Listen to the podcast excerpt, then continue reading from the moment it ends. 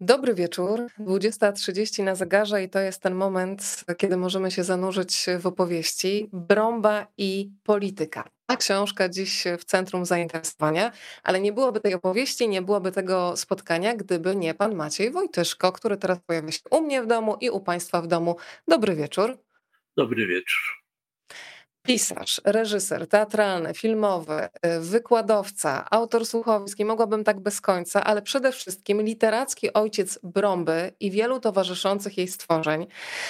Y, panie profesorze, ja jestem przekonana, że dzisiaj będą nam towarzyszyć ci, którzy Brąbę już doskonale znają i w ogóle nie wyobrażają sobie na przykład swojego dzieciństwa bez jej towarzystwa, ale zawsze też może się pojawić ktoś, kto dopiero rozpocznie taką znajomość. Więc dla tych nowych, którzy się pojawią i będą kontynuować e, spotkanie z Brąbą, powiedzmy trochę o tym momencie, kiedy Brąba i jej przyjaciele, ale także jej antagoniści pojawili się u pana w głowie po raz pierwszy. Hmm. E, no ja to już mówiłem e, w paru wywiadach. To było tak, że ja byłem bardzo zakochany w obecnej mojej żonie. No i ona studiowała na polonistyce w Poznaniu, ja na reżyserii w Łodzi, ja mieszkałem w Warszawie, ona w Poznaniu. No i Poznałem ją na, w Krakowie na festiwalu piosenki studenckiej. Ona zapowiadała tam e, piosenki studenckie. Była też w zespole e, teatralnym e, w nurcie poznańskim. No i to się nazywa coup de foudre, czy to uderzenie pioruna. Bardzo chciałem, żeby ta znajomość nie zginęła, nie, nie, nie przepadła. Mm, bardzo to przeżywaliśmy mocno. No i najpierw jej napisałem chyba, jeśli bym nie skłamał, to chyba pierwszy był wbrew pozorom Gluś, czyli opowiadanie o reżyserze, który opowiada swoje filmy, bo sam się czułem takim reżyserem, e, bo myśmy wtedy w szkole dostawali tam jedną rolkę taśmy na rok w szkole filmowej, bo ja wtedy byłem na reżyserii. Natomiast e, no, no, większość filmów, o których marzyliśmy, że zrobimy, sobie opowiadaliśmy. Więc chyba był pierwszy Gluś, potem Fikander i Malwinka, a Brąba się pojawiła mm, jako trzecia, Grzdacz jako czwarty. Nie, Grzdacz to w ogóle był ostatni. To, to długa historia. Mogę też się tu pomylić, coś nakłamać. No ale to były listy, które miały y, przykuwać uwagę ukochanej dziewczyny. E, napisałem tych listów chyba z siedem i e, moja żona przepisała te listy na maszynie i powiedziała, no to może idź do naszej księgarni. Wtedy w całej Polsce były chyba jedno czy dwa wydawnictwa, które wydawały książki dla dzieci. Poszedłem i miałem szczęście, spotkałem e, pana Siemińskiego Mieczysława, który tam nie był zbyt długo, bo był to człowiek gniewny i no w ogóle zadziorny bardzo. Zresztą e, też człowiek, który miał dziwną drogę, bo był jakimś takim dzieckiem Janusza Korczaka uratowanym. Trochę się uratowało, no na przykład pan Jarosław Abramow. E, no, ale e, on to przeczytał i mówi, wie pan co to jest takie, że wszyscy się wściekną, bez sensu i w ogóle ale niech pan dopisze jeszcze parę opowiadań dla dzieci, to my to wydamy. No więc ja podskoczyłem z radości i wtedy napisałem Grzdacza, on jest najbardziej dziecinny. No a Brąba, no to, e, ale tam już pada zdanie, z którego do dziś jestem dumny, bo teraz jak słucham Andrzeja Dragana, który mówi o możliwości y, wielu e, wszechświatów, to się czuję jako prekursor. Tam to wtedy już trochę wisiało w powietrzu, te wszechświaty. E, ale ja zacząłem właśnie Grzdacza od nie wszyscy wiedzą, że jest wiele wszechświatów. E, no i y, Brąba, to dla widzów, którzy nie wiedzą, urodziła się jako specjalistka od mierzenia i ważenia. I to też jest problem, który do dziś jest właściwie problemem fundamentalnym, e, dlatego że no my jakoś tam ten świat mierzymy, ale to nie jest takie oczywiste. To znaczy, to już nie chodzi o to, że w średniowieczu były łokcie, tam sążnie i tak dalej, a teraz są centymetry i, i milimetry, ale w ogóle sam, sama mierzalność jest problemem, co ja też wtedy już nie pamiętam, czytałem dużo też książek popularno-naukowych, na pewno gdzieś tam w tle były opowiadania Stanisława Lema. No w każdym razie urodziła się Brąba, urodziły się rozmaite postacie. Dorzuciłem jeszcze e, Fumy chyba dorzuciłem. E, no i złożyliśmy to wszystko w naszej księgarni.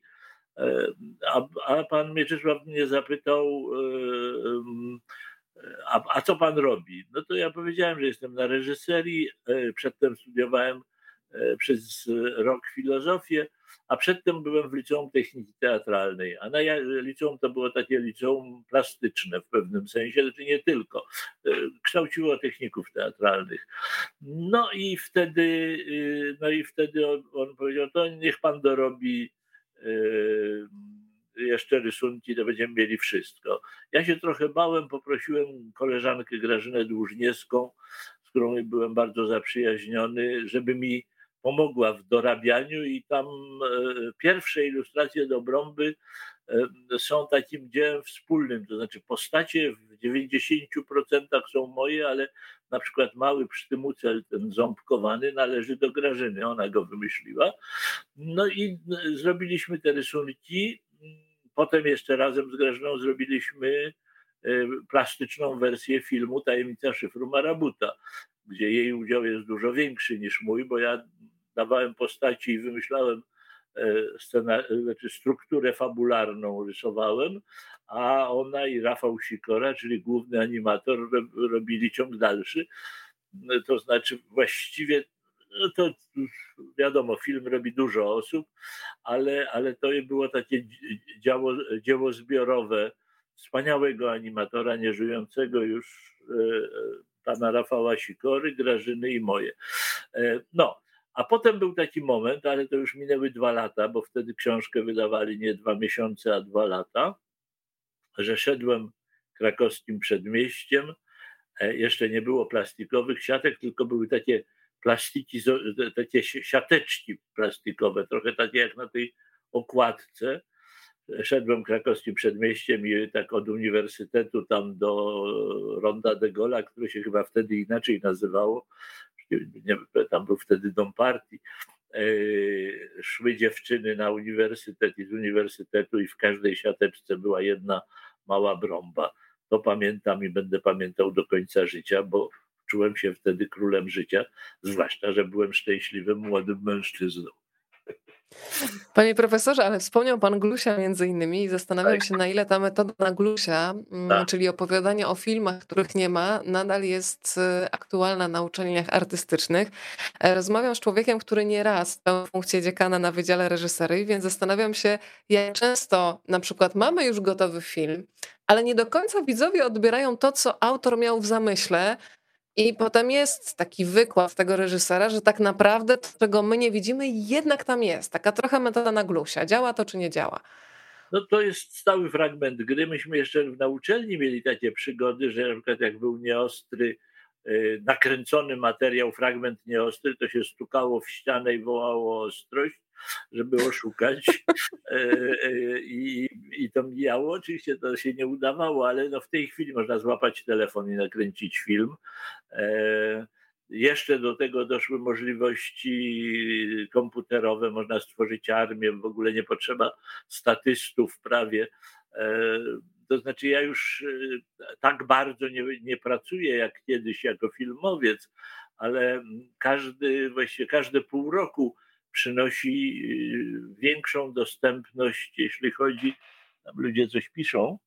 E, tak, cały czas Państwo się tutaj yy, witają i na przykład piszą, że jako dziecko dostałam kiedyś brąbę na gwiazdkę. Pamiętam czytanie w święta przy ciepłym świetle choinki. Cała rodzina czytała. No więc y, bardzo pozdrawiam wszystkie osoby, które, e, że tak powiem, spędziły swoje życie z brąbą. Ja też spędziłem życie z brąbą. E, odpowiadam na Pani pytanie dalej. No i, i w pewnym sensie e, to znaczy dobrze opowiedzieć film, to prawie go zrobić. E, więc sobie ludzie opowiadają, piszą, zapisują, jest, e, jest teraz mnóstwo.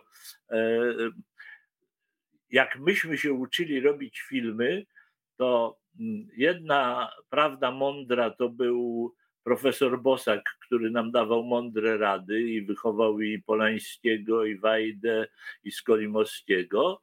E, a druga to była taka maleńka książeczka, która była wydana w szkole i która nie była książeczką, tylko właściwie maszynopisem takim zszytym. E, to były e, porady, wybór porad, jak pisać scenariusze, ale ten wybór i te porady no to było gangsterstwo, bo to było ukradzione z różnych amerykańskich, angielskich autorów po parę stron, przedruki po cichu. I myśmy to dostawali, żeby się nauczyć e, tego, co w tej chwili oczywiście jest zupełnie powszechne, bo ilość podręczników do pisania filmu jest nawet za duża i niedługo to już sztuczna inteligencja będzie ta, takie filmy robić, jak tam są dawane rady, że, żeby, e, że, żeby e, to robić. No ale jest coś w tym, że Gluś filmowiec y, jest prototypem pewnej postaci y, wciąż istniejącej. To znaczy, także sam jestem częścią Glusia filmowca. We mnie jest trochę z, z Fikandra, trochę z Glusia, trochę z Brąby. E, fumów, e, znaczy fumy też mam w sobie, ale mniejsze chyba, tak mi się wydaje. E, bez złośliwości, ja z ogromną sympatią i podziwem fumów więcej ma Marek Koterski.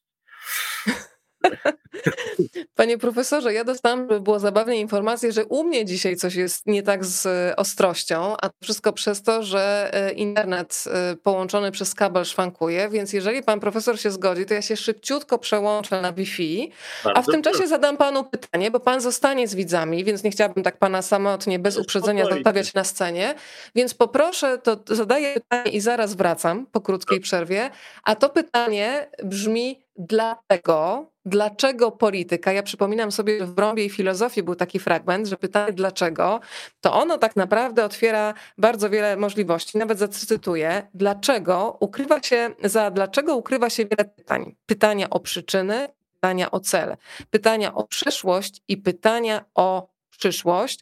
Tam zresztą e, była piękna historia, kiedy Brąba, nie pamiętam dlaczego, ale kopnęła Glusia, bo powiedziała, że dochodzenie do wiedzy i do informacji czasami jest bolesne. Więc dlaczego Brąba wkracza do polityki? Z tym pytaniem e, zostawiam pana profesora i za moment wracam. Bardzo proszę. E, dlaczego Brąba i polityka? No, zastanawiałem się, czy napisać jeszcze kolejną w ogóle książkę dla ludzi młodych, bo w pewnym momencie ta kładka pomiędzy młodymi a starymi jest za długa i można się, może się załamać.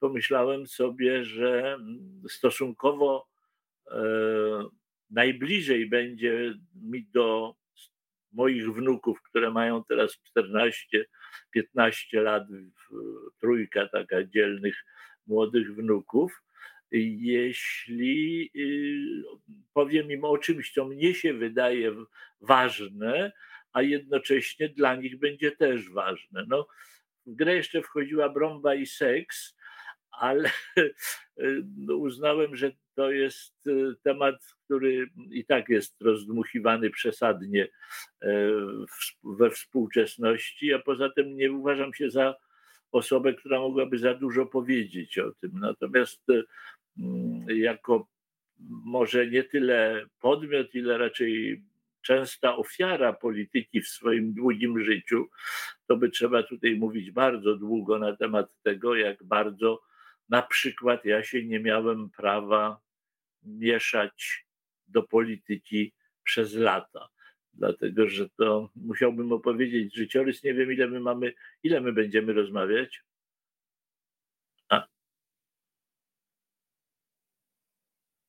Panie profesorze, ja tylko przypomnę, że pan mi powiedział, że w zasadzie ma czas dla mnie do rana. Tak, tak okrutna tak, nie będę, żeby pozbawiać nocy, ale spokojnie mamy godzinę i mamy czas, nie musimy, dobrze, nie mamy żadnych dobrze, reklam, dobrze. nikt nas nie ściga. Dobrze, dobrze. No to ja, ja coś opowiem, co, co będzie takim e, odpowiedzią. O, o, najpierw opowiemy o przeszłości.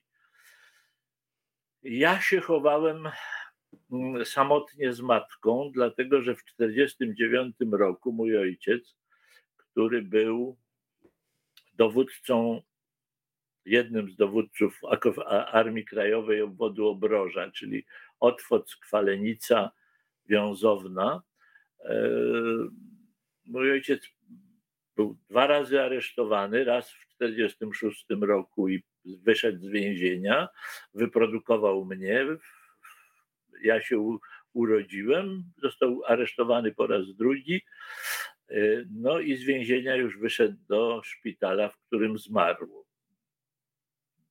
W protokołach, które dostałem, wygląda to nie najlepiej, bo e, są tam na przykład także w języku rosyjskim jeszcze takie notatki, że przesłuchiwany chwieje się na nogach, mówi, że jest chory, przesłuchanie jest kontynuowane. Mama twierdziła, że ojciec miał wyrywane paznokcie między innymi. E, no i jestem w tej chwili w domu, w którym w 96 roku, robiąc remont na strychu, znaleźliśmy archiwum Armii Krajowej z roku 1943, e, w którym mój ojciec e, składał meldunki do komendy głównej AK, ale także były rozszyfrowane pseudonimy około dwóch tysięcy ludzi. E, mój ojciec nie powiedział, bo jakby powiedział, to by to archiwum zostało zabrane. Ja się do dziś zastanawiam, czy jakby mi ktoś mm, proponował wyrywanie paznokci, to bym nie powiedział, weźcie to archiwum. E, teraz jest nawet y, osoby, które pamiętały o moim ojcu e, no, doprowadziły do tego, że tu w naszej okolicy, oj, dochodzimy do Brąby, w naszej okolicy jest y, ulica e, imienia mojego ojca i nawet jakiś kamień ku jego czci, e, no bo mieli świadomość, że on mógł ich wydać, a nie wydał.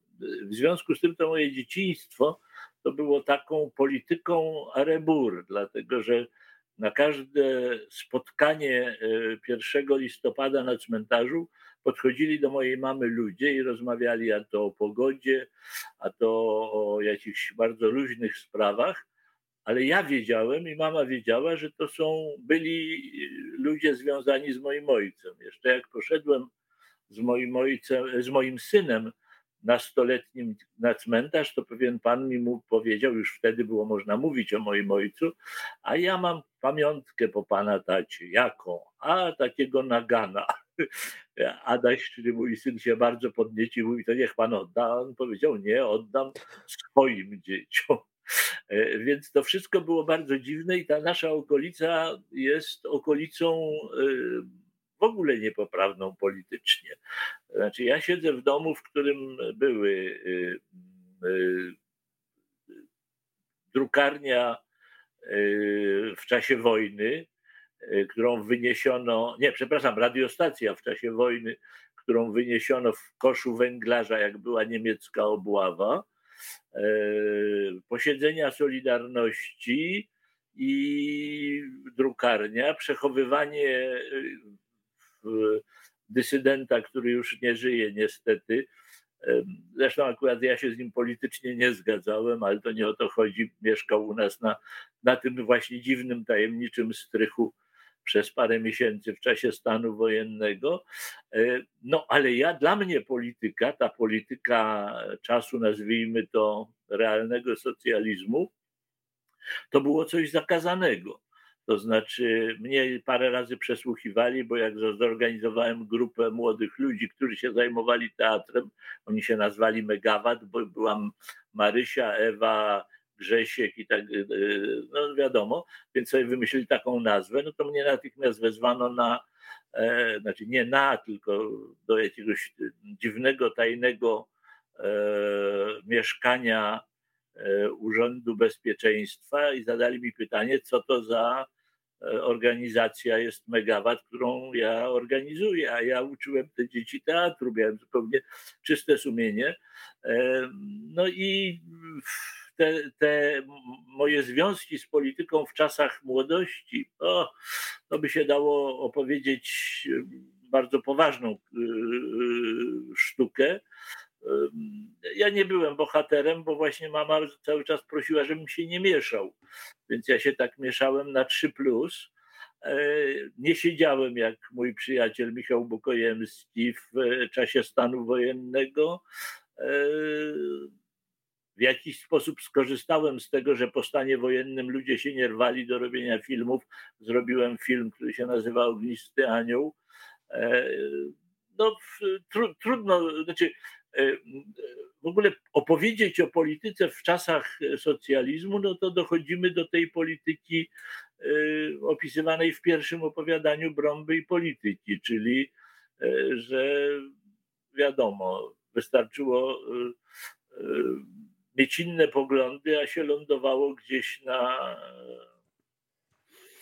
na dół. No. Przepraszam, tak.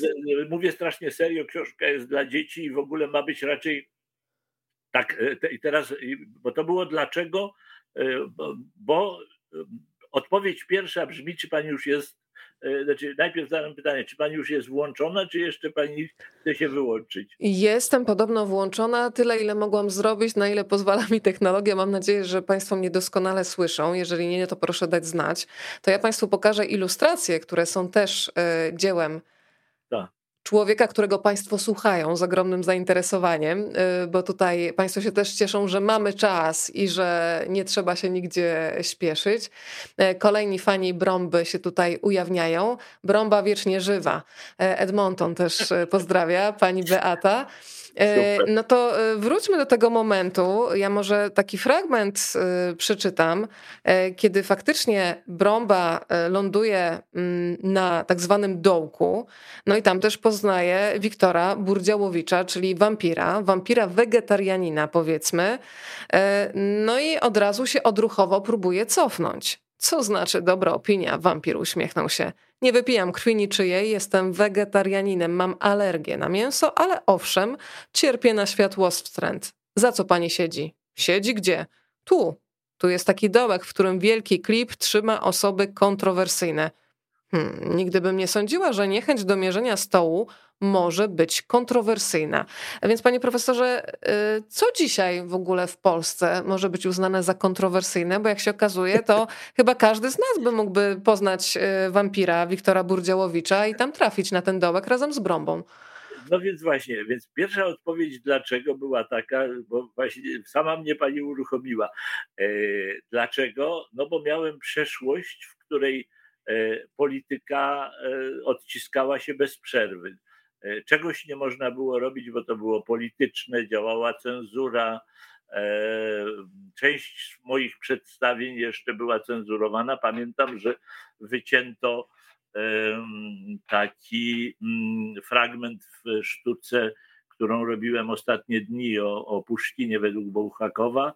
Rzecz dzieje się oczywiście w Rosji e, carskiej i pada kwestia którą musiałem wyciąć. Nienawidzę ich, mongolskie mordy, tam tatarskie, chyba tak, tatar, e, tatarskie obyczaje, a jedyne europejskie to spodnie, mówił jeden z bohaterów. No to ja musiałem wyciąć, więc polityka mnie dopadała i dlatego kiedyś polityka była ważna, bo nie byliśmy wolni. A teraz dlaczego przyszłość?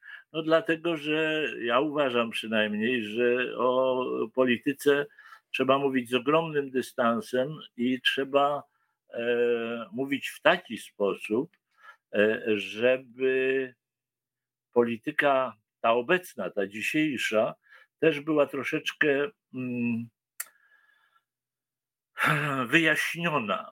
To znaczy, pewne mechanizmy działają w polityce zawsze, od E, Platona poprzez Machiavellego do dziś. Natomiast e, e, my także dlatego, że nie przekazujemy tej wiedzy sobie nawzajem i że bardzo łatwo jest uwieść ludzi na podstawie bardzo prostych haseł, no nie jesteśmy tak wychowani do demokracji, jak powinniśmy być.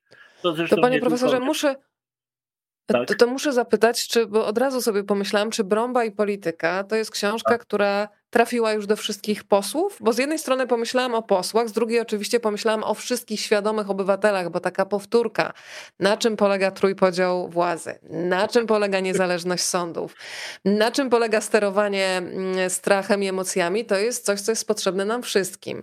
Ale myślę, że taka przesyłka od wydawnictwa EZOP, gdyby trafiła do Sejmu i potem zrobić też kartkówkę i sprawdzian, bo to nie tylko, że książka trafi, trzeba ją przeczytać ze zrozumieniem, Chyba nie był taki głupi pomysł dla wszystkich posłów. To znaczy, po pierwsze, wydawnictwa, myślę, że nie stać na 300 tam ileś e, e, darmowych prezentów.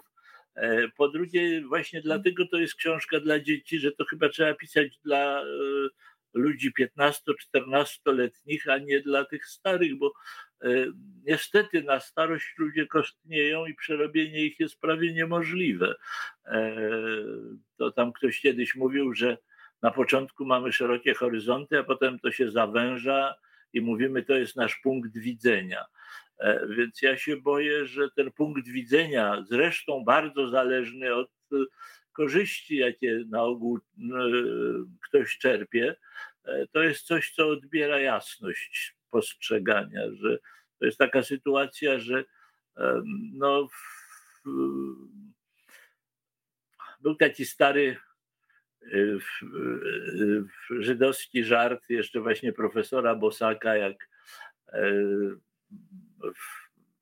pytają e, w sądzie mm, podsądnego tam imię Izaak, e, nazwisko Rosenzweig, zawód handlarz starzyzną, wyznanie Wysoki Sądzie, jak ja się nazywam, Izaak Rosenzweig, jestem, e, handluję starzyzną na nalewkach, to jakiego ja mam być wyznania muzułmańskiego? To znaczy chodzi o to, że jesteśmy, jest ileś determinant, które powodują, że ktoś jest nie do przerobienia. Myślę, że polityków byłoby trudno przerobić, bo właśnie y, te wątpliwości, których chciało, chcę uczyć zwierzątko mojej mamy, jak pani pamięta e, tak. pewnie. Otóż te wątpliwości y, to jest coś, co nie za bardzo jest przez polityków lubiane. Nie, nie, nie słyszałem, e, żeby polityk jakiejkolwiek opcji powiedział w odpowiedzi na pytanie, co robić, tu mam wątpliwości. On odpowie mądrze albo głupio, E, słusznie albo nie, ale jest nauczony, żeby odpowiadać wedle jakiegoś e, no, punktu widzenia. Natomiast ja bym chciał, żeby to pokolenie moich wnuków uczyło się wątpliwości, żeby był, miało trochę zdrowego rozsądku. Co by było, gdyby w, czasach Adolfa Hitlera parę osób miało wątpliwości. Jeszcze wcześniej, nim on zrobił to wszystko potworne, co zrobił. A do tego oczywiście są potrzebne wątpliwości, ale potrzebne są też e, mechanizmy e, prawne. Natomiast no, widzimy, co z kolei Władimir Putin zrobił z mechanizmami prawnymi. No, przyszantażował e, faceta, z którym się zamienił na bycie prezydentem i rządzi lat 20. No to już wiemy, na czym polega zbrodnia niedemokracji. Przepraszam, nie chcę o tym mówić w sumie, bo to e, e, za blisko dnia dzisiejszego, a ja właśnie po to napisałem też Brąbę odpowiedź dlaczego, żeby trochę wyabstrahować, żeby pokazać jak bardzo te prawdy e, są uniwersalne, nawet jeśli to jest prawda o zębiełku i rzęsorku, które to postaci, nawiasem mówiąc, bo to jest ciekawostka, Zębiełek i Rzęsorek to nie są nazwiska wymyślone przeze mnie. Brąba tak, Gluś tak, ale wtedy jeszcze byłem na tyle, mm, że tak powiem, niewzbogacony w wiedzę, że nie wiedziałem, ile jest wspaniałych nazw małych stworzonek, które już wymyślili y, ludzie. Y, rzęsorki to są takie myszki, które mieszkają nad rzeką, odmiana myszek, a zębiełki to są takie, które mieszkają tam na, na w lesie gdzieś. E, są... Ale też przecież jest gwiazdonos, prawda? Ja dopiero o, dzięki panu zobaczyłam, jak gwiazdonos wygląda. To jest odmiana kre, kretowatego, gwiazdonos. Też. I lubi drążyć. No tak, oczywiście. Ale mówię, ale to było ciekawe, bo w ogóle e, e, ja na przykład nie wiedziałem, że przede mną była to Weyonson z muminkami. Forma brąby no nie jest muminkowata do końca, ale, ale ja już jak narysowałem brąbę, jak ona wyszła, to zobaczyłem, że że właśnie... Do Paszczaka że... jest jakoś spokrewniona z Paszczakiem chyba. No pewnie tak, to tam daleka rodzina, ale, ale, ale no, no, no, no i są jakieś. O, no, ty, e, w każdym razie mówię, nie, wie, nie wiedzieliśmy, że mamy tę rodzinę, bo jak pierwsza brąba powstawała, to jeszcze w Polsce nie było mówi. E, to ja jeszcze Państwu powiem, że e, na końcu książki Brąba i polityka jest słowniczek e, i zacytuję definicję słowa tyrania. Bardzo też lubię, pamiętam z książki jednej z opowieści o Brąbie, kiedy pan pisał, że definicja jest trochę jak taka walizeczka, w której można zmieścić opis danego słowa, więc tyrania. Rządy takiego jednego, któremu wszystko wolno. Zwykle zaczyna się od tego, że ktoś namawia innych, aby uważali się za lepszych, choć pokrzywdzonych. Oni wierzą i wybierają go na przywódcę, a potem on ich wykorzystuje i robi wszystko, co chce, czyli że wcale nie okazują się lepsi, a gorsi. E, I ja wierzę w to, że dzisiejsi mali czytelnicy będą potrafili włączyć myślenie w takich sytuacjach, w których się znajdą. I to, o czym Pan mówił, te wątpliwości. Jest wielu ludzi, którzy się strasznie boją słowa nie wiem, a ja uważam, że to nie wiem otwiera drzwi do poszukiwań.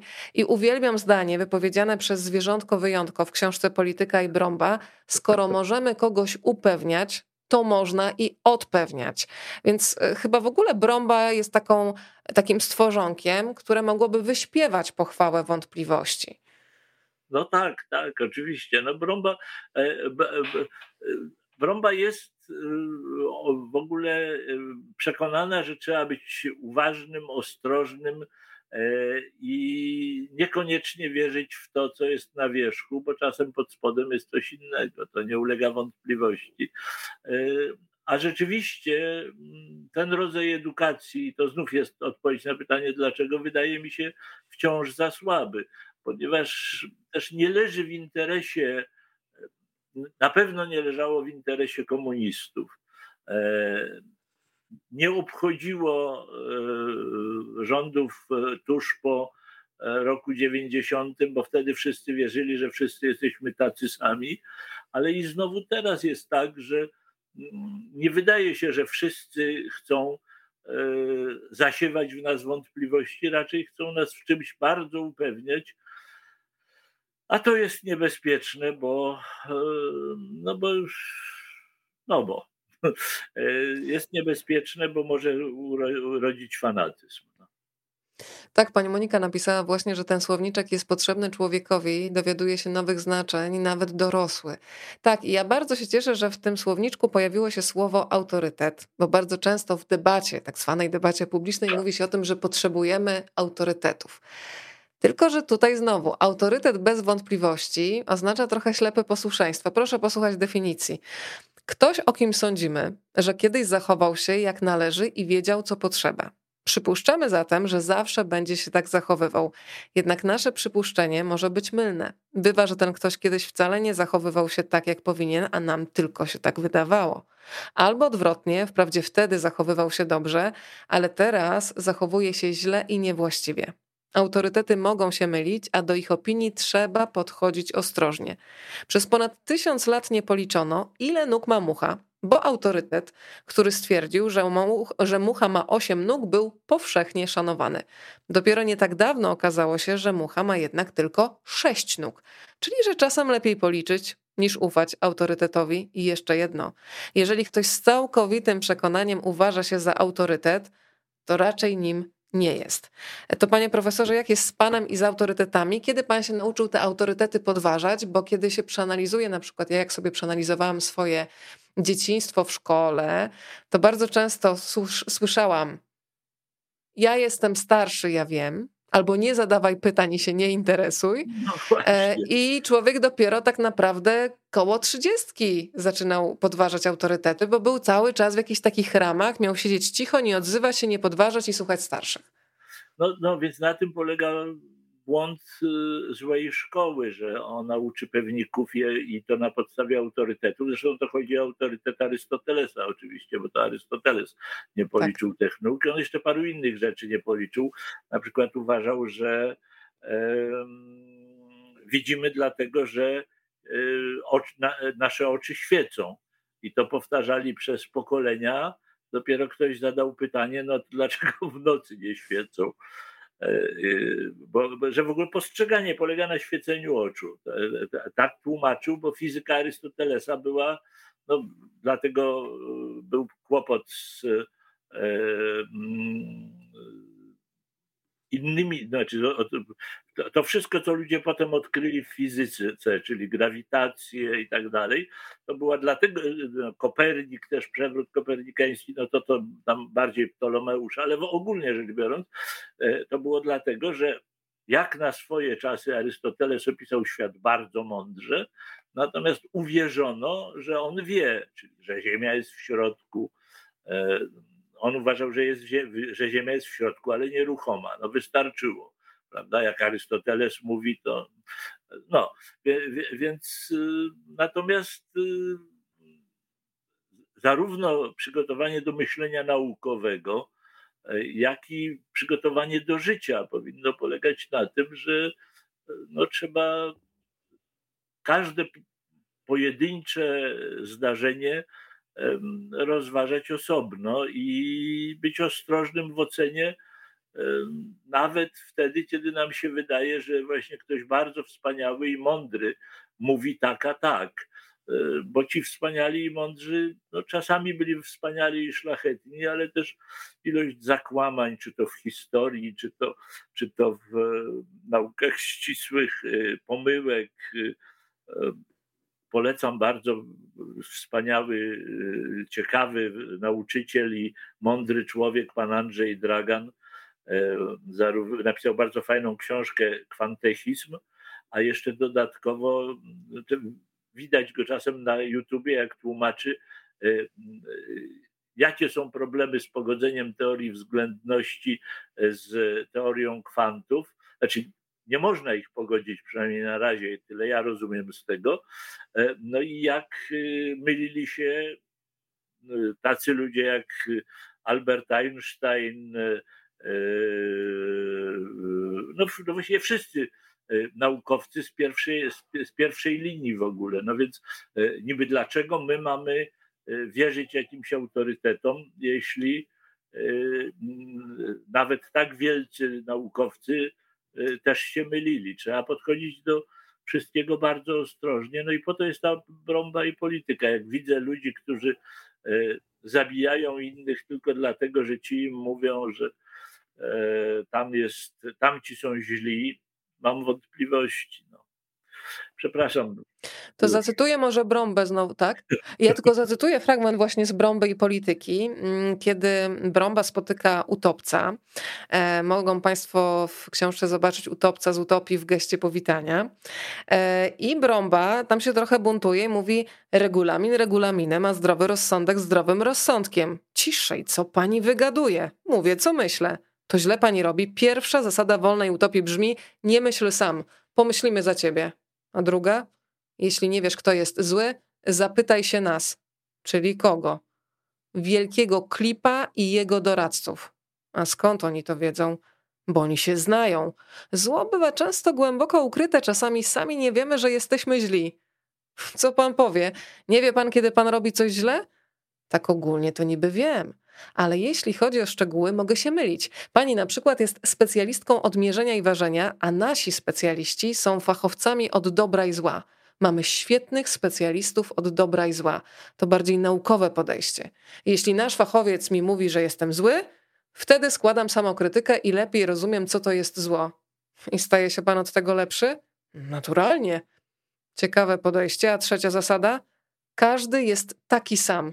Jak to? To super zasada, dzięki temu nikt nie jest lepszy ode mnie. Tylko, że to nieprawda. Właśnie, że prawda. Przecież gołym okiem widać, że każdy jest inny. Może w detalach są różnice, ale każdy powinien być taki sam.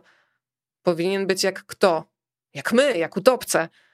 Ale ja na przykład nie jestem utopcem. I właśnie dlatego jest pani zła. Aha, i co trzeba zrobić, żebym była dobra? Proste, przerobić się na utopca. Brąba patrzyła na zielonkawego strażnika ze zdumieniem. I pan wierzy, że to się uda? Jeśli wielki klip wierzy, to ja też wierzę. Ja nie jestem taki mądry jak on. On to wszystko bardzo dobrze przemyślał. I ciąg dalszy oczywiście Państwo znajdą w książce. Naprawdę, Panie Macieju, kiedy się doczyta, to ja widzę konkretne kadry po prostu z faktów TVN i z wypowiedzi naszych polityków. Także tych utopców można spotkać na ulicy Wiejskiej między innymi. Inspiracją tutaj były także procesy moskiewskie, gdzie ludzie składali samokrytykę w, tak no wiadomo, no, no, no, ten mechanizm działał i w faszyzmie, i w komunizmie, i w każdej, każda władza autorytarna mniej więcej, no, no samo słowo autorytarna pochodzi od tego. No. E, to jeszcze się zatrzymajmy na chwilę przy Meandrze i Filwince, czyli e, dzieciach e, Fikandra i Malwinki. E, I tam jest e, fantastyczna rozmowa na temat e, tego, jaki jest pożytek ze studiów humanistycznych. I bardzo się uśmiechałam, bo też jestem bardziej z tych humanistycznych, ale tam też się pojawia wątek fizyki kwantowej. I jeżeli Państwo pamiętają Pciucha z Brąby i innych, no to Państwo wiedzą, że Pciuch się na przykład przemieszczał między wtorkiem a sobotą, potrafił wracać na przykład do poprzedniej soboty. I tam jest fantastyczna rozmowa na temat tego, jak to jest takim naiwnym, marzycielskim stosunkiem do świata, bo Malwinka trochę się martwi, e, a z jednej strony się cieszy, że jedno z dzieci trochę przełamuje e, tę sytuację. Mm, I Malwinka mówi: My jesteśmy typowymi humanistami, którzy z natury rzeczy muszą obserwować świat trochę z boku, z marginesu. Jesteśmy nieważni, jesteśmy na bocznym torze. Po co komu cała ta nasza praca? No to po co komu, panie Macieju, cała ta nasza praca humanistów? No, to znaczy, Malwinka przedstawia jeden z możliwych poglądów. Punktów, bo, tak, widzenia. Bo, bo, bo, punktów widzenia, bo e, to jest. No jeszcze Leszek Kołakowski pisał w, e, o takiej właśnie zależności emocjonalnej, że mm, e, e, humanista czuje się wśród y, y, y, tych no, naukowców ścisłych jak Franciszkanin w kasynie gry, czyli że gada do, do, do, do, do nich, a ich to nic nie obchodzi, bo są zajęci czym innym, a z kolei... Ascezą. Tak, a z kolei, a, znaczy, a z kolei y, y, ludzie nauk ścisłych czują się jak robotnicy, którzy pracują na rusztowaniu na budowie i pod, przez okno podglądają tych, którzy się dobrze bawią.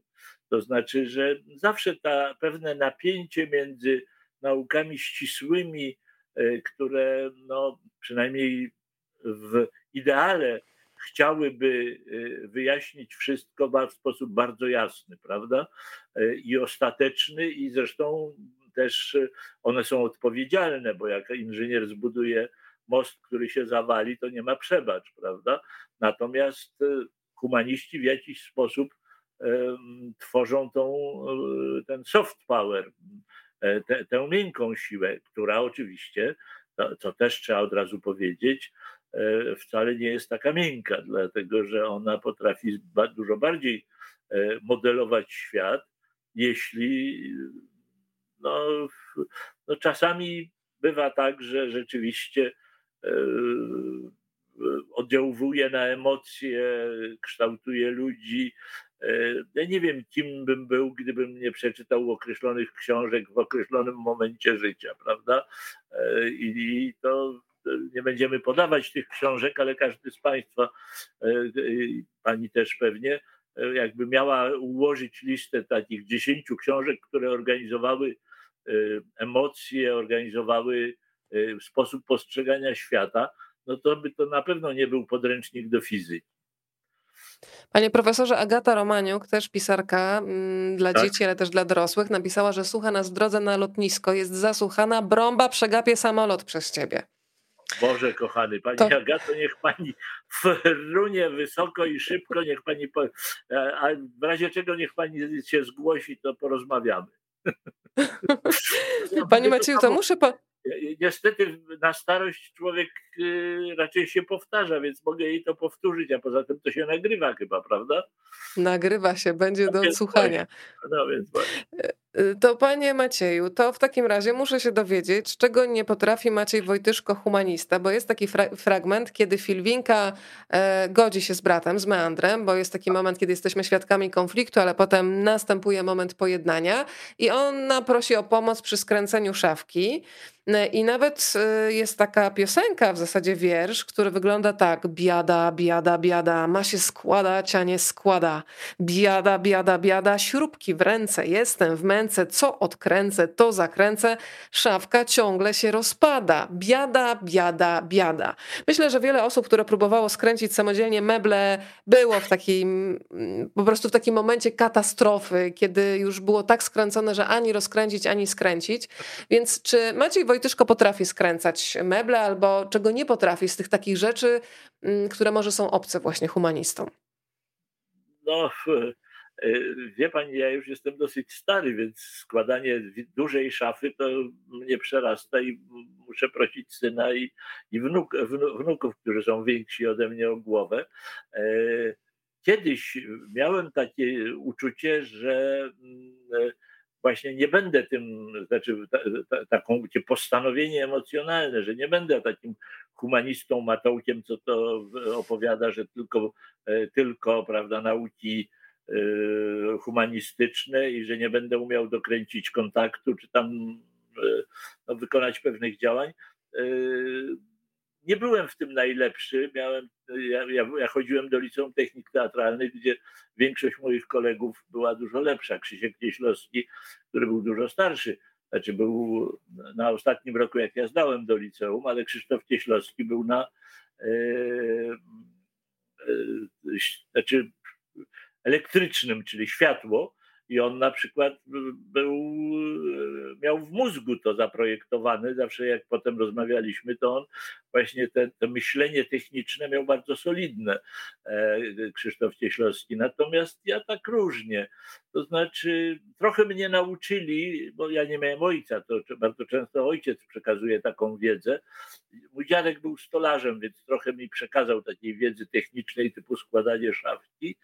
E, e, no ale dziadek zmarł jak ja miałem lat 20, a potem znaczy Ogólnie rzecz biorąc, doświadczenia Jasia Fasoli y, nie są mi obce, o tak bym powiedział. No bo to, bo to, bo, bo, bo to właśnie chyba każdego dopada. Jeszcze mam jedno takie, ale to jest trochę z innej paczki wspomnienie.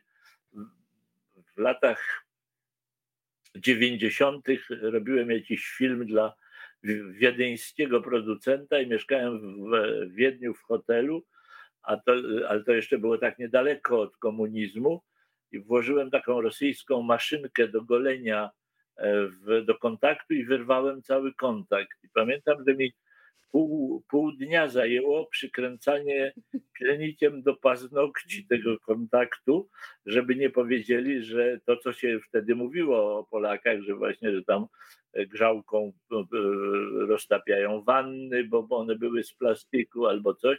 Znaczy, honor Polski wtedy spoczywał w moich rękach y, w pilniczku do paznokci i w tym kontakcie i bardzo walczyłem wtedy o to, żeby niczego złego o Polsce nie powiedzieli. Teraz pewnie jakby mnie coś takiego zdarzyło, to bym powiedział, o, wyrwałem kontakt na dole i słaby macie kontakt, prawda? Tak, tak myślę, że każde następne pokolenie już tak by się zachowało, ale wtedy kiedy te wyjazdy, ja zresztą mnie nie puszczali, a widzi pani, bo a propos polityki, mnie nie puszczali za granicę bardzo długo z różnych powodów. Ale jak pan a jeszcze i wtedy się nauczyłem, przepraszam, że przerwałem, e, że nauczyłem jedne, znaczy zobaczyłem, co to znaczy perfidia w polityce. Mianowicie ten urzędnik, który mi odmawiał dania paszportu, żebym wyjechał, a ja miałem też rodzinę, brat mamy był w Anglii, to odmawiał, uśmiechnął się do mnie słodko i powiedział, wie pan co, niech pan wycofa te podanie, bo po co mieć odmowę w aktach? To, to, to jest ta chytrość, że tak, tak powiem, Perfidia. cenzurowania bez cenzurowania. E, wspomniał pan Krzysztofa Kieślowskiego. Ostatnio tak. Andrzej Pongowski opowiadał mi o tym, że mm, pojechali kiedyś chyba do Francji, był też tam pan Preissner e, i Krzysztof Kieślowski chciał się wybrać na zakupy, chciał sobie kupić jakieś golfy i tak namawiał e, kolegę kompozytora, żeby z nim poszedł, bo miał problemy, żeby się dogadać i wtedy usłyszał, że w zasadzie wiesz co, przychodzisz do sklepu, pokazujesz na golf, który masz, bo taki ci się podoba i pokazujesz like this.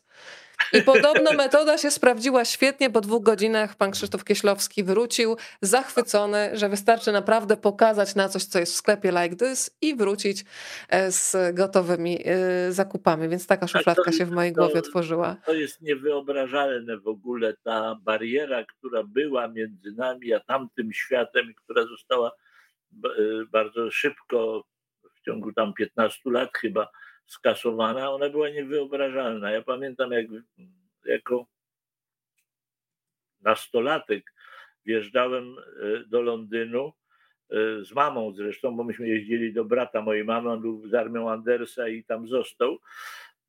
To zdumienie, e, że może być świat, który jest oświetlony, gdzie, gdzie, są te sklepy, których wtedy nie było u nas. Przecież to, to w ogóle to było coś tak niewyobrażalnego, to był taki świat, on teraz jest tutaj, no wystarczy wejść do Złotych Tarasów, czy tam do, do, do, do czegoś, ale tamten świat był olśniewający i właśnie takie like this i już, no tylko trzeba właśnie like this, ale, ale pamiętam też, że jak tam byłem, a byłem wtedy dosyć młody i, i bywałem głodny, no to kupienie banana było e, dosyć dużym, znaczy trudną decyzją, tak bym to określił.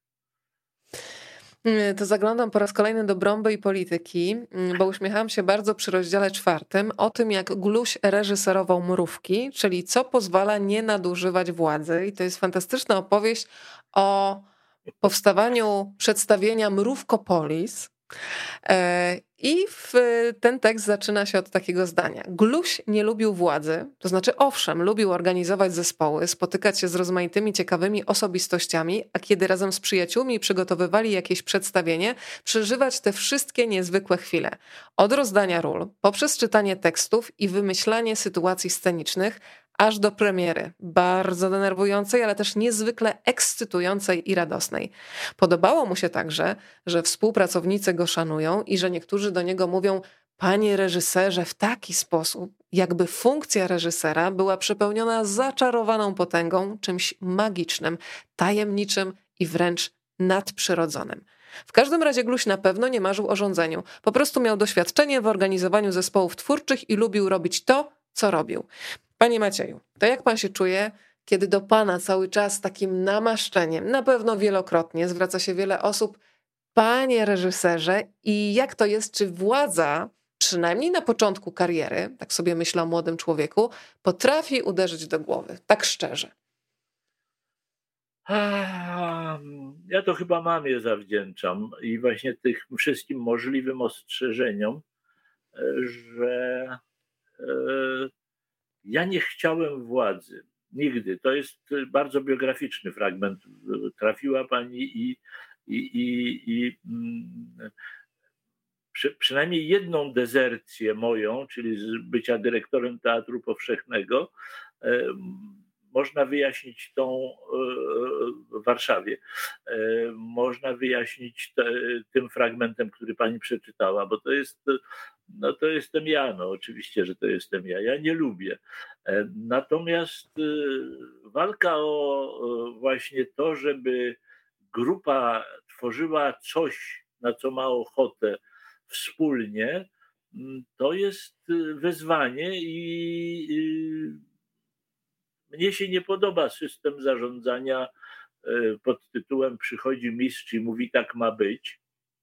Mam jeszcze takie wspomnienie, ponieważ e, widziałem księcia niezłomnego Grotowskiego, co to już dla e, pewnej większości naszych słuchaczy jest zupełnie niemożliwe, a dla pani na pewno.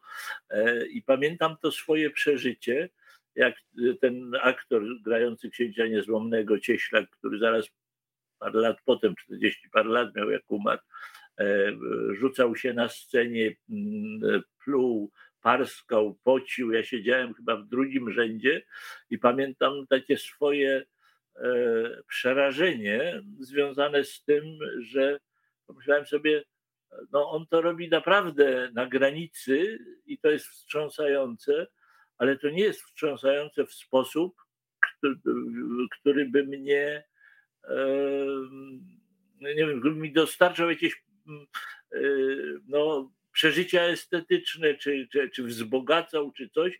Ja, ja powiem szczerze, ja byłem przerażony. Ja mam stosunek do Grotowskiego taki, że ta ekstatyczność, transowość, to wszystko, co on, czego on wymagał od zespołu, e, no Maja Komorowska przecież od niego uciekła i e, podawała przyczyny, dla których uciekła. No, to opowiadanie, które pani zacytowała, i które potem się rozwija, jest y, no, w tym sensie bardzo biograficzne, że uważam, że pomiędzy artystami, y, nawet bardzo wybitnymi, y, nie powinna zachodzić relacja wyprój z siebie flaki, bo ja tego chcę. No, tak bym to powiedział. No. Tak, tam jest taki fantastyczny fragment, kiedy oczywiście są też te żarty, kiedy no, mrówki mają występować na scenie. E, I ta ich ekspresja, delikatnie mówiąc, pozostawia sporo do życzenia. E, Gluś i Wikander musieli pójść po próbie na spacer. Nie najlepiej to wygląda, powiedział Fikander. Wiem, z goryczą odpowiedział Gluś. Spróbuję inaczej. Następnego dnia Gluś poprosił królową Basię i pozostałych członków zespołu, aby ustawili się na specjalnie przygotowanej słomce. Słomka nie była umocowana zbyt wysoko, ale można było z niej spaść. A teraz wyobraźcie sobie, że stoicie nad przepaścią, zawołał Gluś i deklamujecie. To głupie, zaprotestowała mrówka Kasia. Stojąc nad przepaścią, nikt nie deklamuje. To panie profesorze, jak często, szczególnie młodzi adepci sztuki, aktorskiej mają w sobie odwagę, żeby zakwestionować właśnie autorytet geniusza, demiurga, wielkiego twórcy, na którego temat są już hasła w Wikipediach. Jak często się panu zdarzało słyszeć o ludziach, którzy właśnie na początku swojej drogi aktorskiej mieli w sobie taką odwagę jak mrówka Kasia, która powiedziała wprost i na głos: To głupie. To znaczy. Yy ciężej mi było, jak ja byłem młody, a e, gwiazdy były stare. E, to wtedy było bardzo ciężko, bo e, no, trzeba się było tłumaczyć i uważać na każde słowo. Potem raz przeżyłem taką przygodę, którą chętnie mogę opowiedzieć, dlatego że w sumie bardzo szanuję, ba, bardzo szanuję tego aktora i mam dla niego mnóstwo podziwu. E, ja robiłem chyba pierwszy, czy nie, może trzeci odcinek Miodowych Lat. Miodowe lata, no to z jednej strony pięć lat zmarnowanego życia w sensie zawodowym, bo, no bo co można było robić, jak się robiło co tydzień yy, zabawny serial, ale z drugiej strony fantastyczna szkoła wszystkiego. I, i ja y, miałem epizod, który, który zaproponowałem młodemu aktorowi, i on przyszedł i powiedział: Ja tego nie zagram, bo ja tego nie czuję. Potem wyrósł na wspaniałego aktora. Ja go bardzo cenię, ale i uważam, że jest jednym z najlepszych e, w tej chwili w Polsce. Natomiast e, wtedy powiedziałem, rozumiem. E, poprosiłem kogoś, kto miał dużo większą łatwość grania i koniec. E, I mało tego, nie, e, nie tylko, że się nie obraziłem, czy nie poczułem się dotknięty, ale mówię, mam do niego do dziś szacunek za to, że przepraszam, nie umiem. to jest tak jak Gustaw Holubek, jak mu tam jakiś reżyser mówił, że a teraz się pan szeroko zaśmieje, powiedział, nie umiem. Był wielkim aktorem, ale miał swoje ograniczenia i je znał. I to chyba też jest bardzo ważna umiejętność. Oczywiście, ale, ale właśnie jeśli chodzi o e, jeśli chodzi o pracę zespołu, to uważam, że e, najlepiej jest, jeśli zespół e, działa w taki sposób, że każdy dokłada swoje, co wie i nie boi się tego pokazać, bo zatrzymać łatwiej niż rozpędzić. To ja teraz y, tutaj do nas zaproszę kolejną bohaterkę z książki Brąba i Polityka. Tam pojawia się konkurs. Konkurs na bibliotekarza. Mm, y, bibliotekarz dotychczasowy czuje się zagrożony i to mocno. No i pojawia się też w tej opowieści niejaka Pirulla Tenrek, y, która apeluje do emocji. Muszę zapytać pana, panie profesorze, o takie oryginalne pomysły na rozpropagowanie czytelnictwa, bo oczywiście jesteśmy świadkami różnych akcji. W tej bibliotece, o której pan pisze, e, Pirulla ma bardzo oryginalne pomysły. Zaprosiła na przykład na wieczór wspomnień o ciotce Moleście z Grzypik, starszych, zasłużonych mieszkańców naszej okolicy. Zorganizowała konkurs recytatorski dla młodzieży z udziałem Brąby i Fikandra, poświęcony, bardzo to lubię, poezji niewymawialnej. Łże małżące małż odrobinę, iż żółwiłży małżowinę. Lży małżonka małża fałsze, że o małżowinie małż łże a przede wszystkim wykorzystywała też tak zwane media społecznościowe. E, więc panie profesorze, z jakim najbardziej oryginalnym pomysłem pan sam się spotkał, bo przecież wielokrotnie pan bywał na spotkaniach e, autorskich, a może z jakimś pytaniem dziecięcym, bo ja kocham dziecięce pytania za to, że one nie mają ograniczeń, nie mają gorsetu, jakiegoś konwenansu, tylko nagle ktoś wyskakuje, bo ma w sobie ciekawość i kompletnie się nie zastanawia, nawet czasami szybciej wypływa z ust to, niż tam gdzieś przejdzie przez zwoje mózgowe i to jest świetne, autentyczne i prawdziwe. E, no to kilka, e, kilka odpowiedzi, bo było kilka pytań.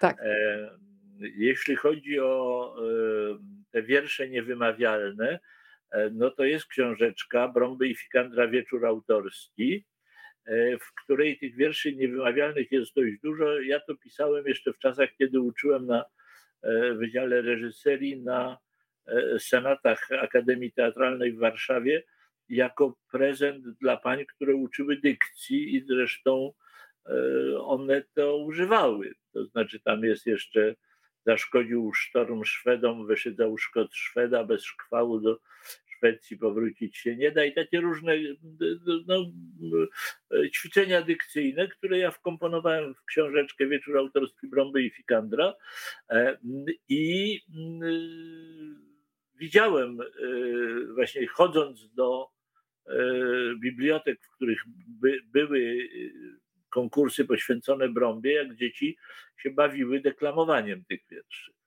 E, I to była wielka dla mnie radość, jak one te wierszyki mówiły, bo to właśnie wszystkie łże, łże, przy, przy. No, wszystkie ułomności języka polskiego są do wyćwiczenia na tych wierszach, niekoniecznie na, ćwiczeniach abstrakcyjnych, więc to taka zabawa e, jest i, i, i była. E, jeśli chodzi o to, co robiono z brąbą w mm, różnych y, bibliotekach, no mnie najbardziej zawsze cieszyło, jeśli po prostu osoby uczące, czy to w szkole, czy w bibliotece, rozpisywały konkursy pod tytułem Wymyśl własne zwierząt. I te projekty tych dzieci, te e, stół bionogi, e, grzdaczo tam, no, no rozmaite były, e, fantastyczne, plastycznie narysowane, opisane i tak dalej, no to to była taka radość, ponieważ było widać, że zrozumiały zasadę, to znaczy weź jakiekolwiek dźwięki, zlep je razem z, z jakimś swoim obrazem i będziesz miał istotę. E, więc, więc, to było, e, więc to było fajne w, w tych wydarzeniach, spotkaniach z, z, dziećmi w bibliotekach. No też robiono przedstawienia, oczywiście na podstawie różnych fragmentów Brąby, e, tam w Brąbie i filozofii, czy w Brąbie i, i, i, w Brąbie i psychologii chyba jest opera, już nie pamiętam gdzie. No to też, no, no, no także ale najbardziej mnie zawsze cieszy, jak to jest impuls do tego, żeby dzieci same myślały. Niekoniecznie, żeby, e, że tak powiem, odtwarzały, tylko żeby coś tworzyły same. A jaki jest e, stosunek e, autora do tak zwanych krytyków? E, w Brąbie i Polityce pojawia się redaktor Gawron, który jest takim reprezentantem prasy popularnej, ale jest też taki wyrafinowany, przynajmniej we własnym mniemaniu, krytyk sztuki Gwiazdonos i polecam Państwu, żeby takie, to stworzonko Gwiazdonosa zobaczyć, bo to jest zaskakujące. Proszę sobie wpisać do wyszukiwarki, jak, to, jak ten stworek wygląda, bo on faktycznie funkcjonuje. Nie wiem, czy też drąży i tam gdzieś pod ziemią omawia jakieś jakieś sztuki teatralne. To zwierzątko, tak. To jest prawdziwe. Tak. Gwiazdonosy są przedziwne, rzeczywiście. Tak. Więc panie profesorze, jaki jest pana stosunek, z jaką najciekawszą recenzją swojej pracy pan się spotkał? E, I co pan woli, gdybym pana postawiła przed takim wyborem? Prasy popularnej, która bardzo często wiele rzeczy spłyca, czyli pojawia się jakaś książka bardzo istotna, opowiadająca o miłości, o tęsknocie i śmierci, a, y, ale na przykład ktoś ma pecha, że została to napisana książka przez osobę na przykład funkcjonującą w świecie telewizji i nagle tam gdzieś pomiędzy wierszami się pojawia jakaś umiejętność, która ta osoba ma i tylko tej umiejętności się mówi, a cała reszta jest nieistotna.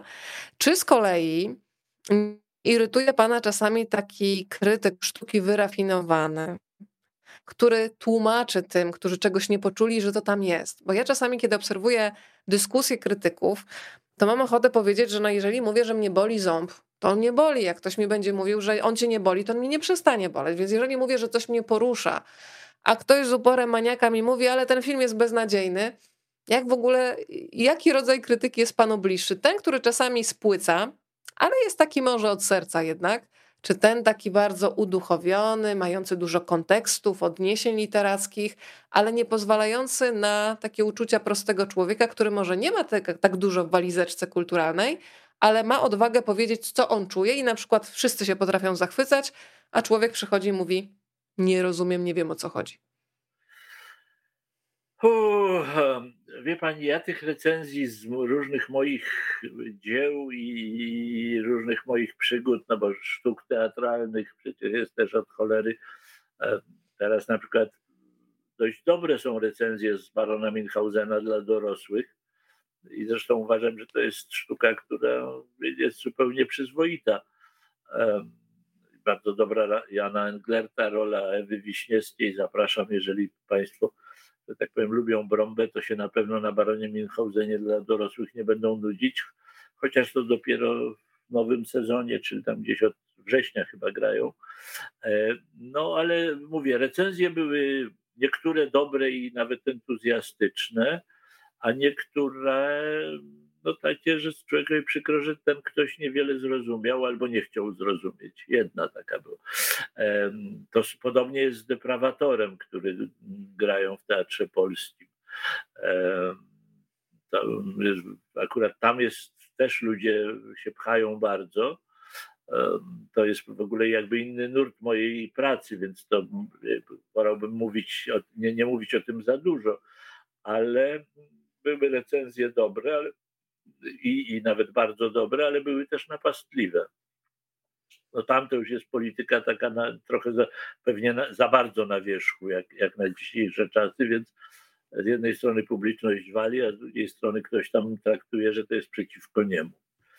E, sztuka o Miłoszu, Herbercie i Gombrowiczu, a, no dobra, e, a, ale ktoś uważa, że to przeciwko niemu. E, zostawmy w każdym razie w odpowiedzi to na kwestia pytanie, jak... to decyzja polityczna, prawda? Bo to hasło się pojawia w Brądze i polityce. Tak, Zawsze takie zdanie wytrych.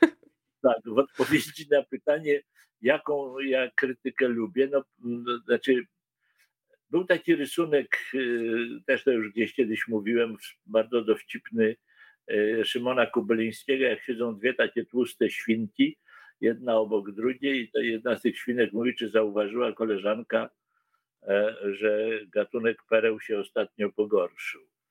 E, ja myślę, że e, sympatyczniejsza dla mnie jest recenzja, która jest no, nie nie okazywaniem, nie rozdawaniem łask, nie okazywaniem, pokazywaniem swojej wiedzy, nie porównywaniem mnie z innymi propozycjami, tylko taka w miarę uczciwa pod tytułem tu mi się podobało, tu mi się nie podobało, to zrozumiałem, tego nie zrozumiałem. Znaczy, wydaje mi się, że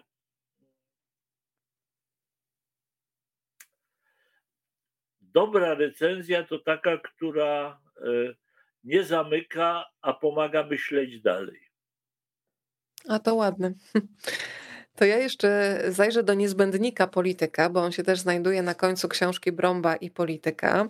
E, I mm, tam się pojawiają takie zdania, które Państwo bardzo często usłyszą w debacie publicznej, szczególnie w trakcie kampanii wyborczej.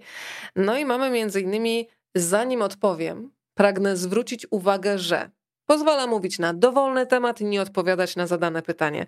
Na przykład zapytanie o mądrość rzęsorka mówimy. Zanim odpowiem, pragnę zwrócić uwagę na to, że Ziębiełek podobno wczoraj twierdził, że utopce miały rację, a Brąba znowu ułożyła jakąś słabą pioseneczkę.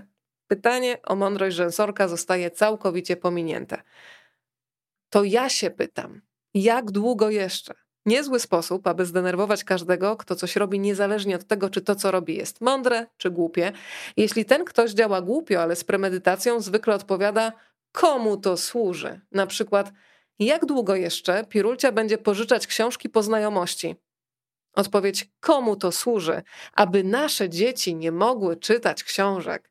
E, ja myślę, że Państwo teraz e, powinni oglądać te debaty z Brąbą. Zastanawiam się tylko, Panie Macieju, czy zna Pan polityków, którzy mają dystans do siebie? E, myślę o politykach z poczuciem humoru, którzy przeczytawszy Brąbę, potrafiliby się zdobyć na przykład na takie wyzwanie, challenge, takie modne słowo dzisiaj, żeby wyciąć fragmenty ze swoich wystąpień i powiedzieć: OK, w tej kampanii wyborczej rezygnuję z tego, bo jest to po prostu śmieszne. To jest chwyt retoryczny. Brąba tutaj wszystko zdemaskowała, więc podziękuję. Czy w ogóle taka odwaga, no to by była odwaga polityczna, spotkałaby się z aplauzem, czy w ogóle wyborcy by to docenili? Widzi pan kogoś na scenie politycznej, kto z dystansem mógłby u siebie znaleźć takie zdania i, i powycinać je? To znaczy, ja myślę, że w ogóle to między nami, że politycy są dosyć inteligentnymi ludźmi i po cichu są dosyć dowcipni, mają poczucie humoru. Natomiast e, oni nie są głupi, oni są w głupiej sytuacji. E, to znaczy, gdyby pani teraz e, kazała mi obronić e, sytuację absurdalną, nie wiem, uzasadnić, dlaczego lepiej jest chodzić na jednej nodze niż na dwóch, to jakbym się przyłożył, to bym coś pobredził. A oni są często w takiej sytuacji, że znaczy polityka bardzo często jest obroną sytuacji zupełnie przegranej. I wtedy oni gadają te wszystkie swoje chwyty z całą świadomością tego, że no, e, rozum podpowiada, że trzeba coś powiedzieć, a się omija. Ja bym wolał, żeby, znaczy, ja bym wolał, żeby oni mieli świadomość tego. E, czasami myślę, że to jest tylko w podświadomości, a czasami jest też, i to jest e, dla mnie najbardziej smutne, e, spowodowane brakiem wątpliwości. Takim brakiem wątpliwości, który dowodzi, że są zakochani w jakimś światopoglądzie, który wyklucza dyskusję. To znaczy, w ogóle, znaczy, gdzieś kiedyś Parkinson, taki dowcipny socjolog, angielski e, pisał, na czym polega zakochanie. No, że e, ktoś się zakochał, a drugi mówi: Słuchaj, ale ona jest piegowata, bo najładniejsze są piegowate, ale ona ma krzywe nogi. Od tej pory zazdroszczę wszystkim, znaczy pogardzam wszystkimi, które mają proste nogi. E, zakochanie jest stanem, który wyklucza w pewnym sensie znalezienie winy słabości, ułomności, w, wszystko jedno, w kobiecie, w poglądzie, w autorytecie. No i, i, ja się bardziej tego boję, więc dlatego ja myślę, że ta brąba to jest taka trochę na, na to, żeby y, też dostrzegać ten moment, w którym się nagle stajemy na przykład y, bezkrytycznym żołnierzem jakichś, jakiegoś światopoglądu. E, nie można, no nie powinno się. Nawet wtedy, kiedy e, coś jest no, co, coś nam się wydaje bardzo prawdziwe, no to zawsze trzeba mieć świadomość, że, e, że trzeba być ostrożnym. No. To znaczy, to, to, no, gdyby to było łatwe, no, gdyby, to było, e, gdyby to było proste, ale, ale tragiczne jest to, że w tej chwili tego prostactwa jest znacznie e, więcej niż prostoty, że no ja, jak, ja pani powiem, że ja przeżyłem bardzo silne E, załamanie wiary w demokrację w momencie, kiedy zobaczyłem tych zwolenników Trumpa na Kapitolu. Bo wydawało mi się, że pewne rzeczy gdzieś są niemożliwe. I nawet się, dla mnie taką największą nadzieją to był ten moment cudowny, kiedy Obama przemawiał i, i, i wydawało się, że nagle ta Ameryka to jest e, Ameryka wszystkich ludzi, wszystkich kolorów, wszystkich poglądów. E, wydawało się, że no, jest jakiś model, który, do którego, od którego warto już, już, już się nie odejdzie, bo przecież jesteśmy mądrzy, bo przecież jesteśmy e, widzący, kiedy ktoś jest e, no, graczem politycznym, a kiedy jest kimś, kto na pewno ma czyste intencje, bo przynajmniej jeśli chodzi o Obamę, to uważam, że on miał w sobie czyste intencje i był e, no, no, kryształowy, niezależnie od tego, gdzie się pomylił, gdzie by pewnie umiał swoje błędy czy wątpliwości pokazać, ale, ale no, no, mówię o tym dlatego, że, że właśnie jak krucha jest demokracja, że wystarczy chwila nieuwagi i już jakiś bufon, no wiadomo. To teraz jedno z pytań, które się pojawia, bardzo ważnych w Brąbie i polityce. Czy każda władza podlega degeneracji? Zapytał kot Makawity, kiedy zostali sami. Niestety tak, to już dawno temu opisał pewien myśliciel. Rządy jednostki zamieniają się w tyranie, rządy grupy w oligarchię, czyli sitwę, a demokracja w bałagan, odparł Kajetan, sięgając po szklaneczkę ulubionego soku pożyczkowego. I nic nie możemy zrobić, żeby nad naszym strumieniem działało to lepiej, co? Właśnie, co? Jeśli wybierzemy na numer jeden, czyli na lidera kogoś z przyjaciół, to albo stracimy przyjaciela, albo uwikłamy się w ciągłą troskę, aby mu się udało. Jeśli zbierzemy powiedzmy naszą grupkę przyjaciół i stworzymy rodzaj zespołu, czy jak to się kiedyś mówiło, kolektywu, to szybko zamienimy się w rodzaj gangu czy bandy, która stosuje inne reguły dla swoich, a inne dla obcych. I dodatkowo bardzo się nie lubi między sobą. Zostaje demokracja, tylko co zrobić, żeby nie zamieniła się w bałagan. No to panie profesorze, zostawiam to pytanie dla pana, bo tutaj sobie rozmawiają Makawite i Kajetan. E, I ja sama bardzo bym chciała wiedzieć, bo jesteśmy w bardzo trudnym momencie znowu polskiej historii, co zrobić, żeby demokracja nie zamieniła się w bałagan. No niestety zacząć od siebie. To znaczy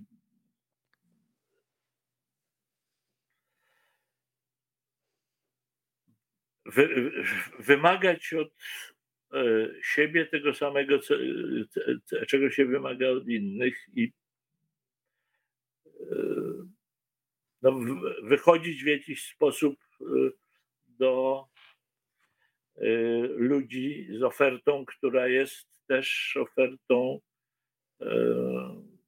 jakby to powiedzieć, no, znaczy, no jak się obiecało, to dotrzymać, jak się, no bardzo proste rzeczy w sumie, jak się, jak, jak się yy,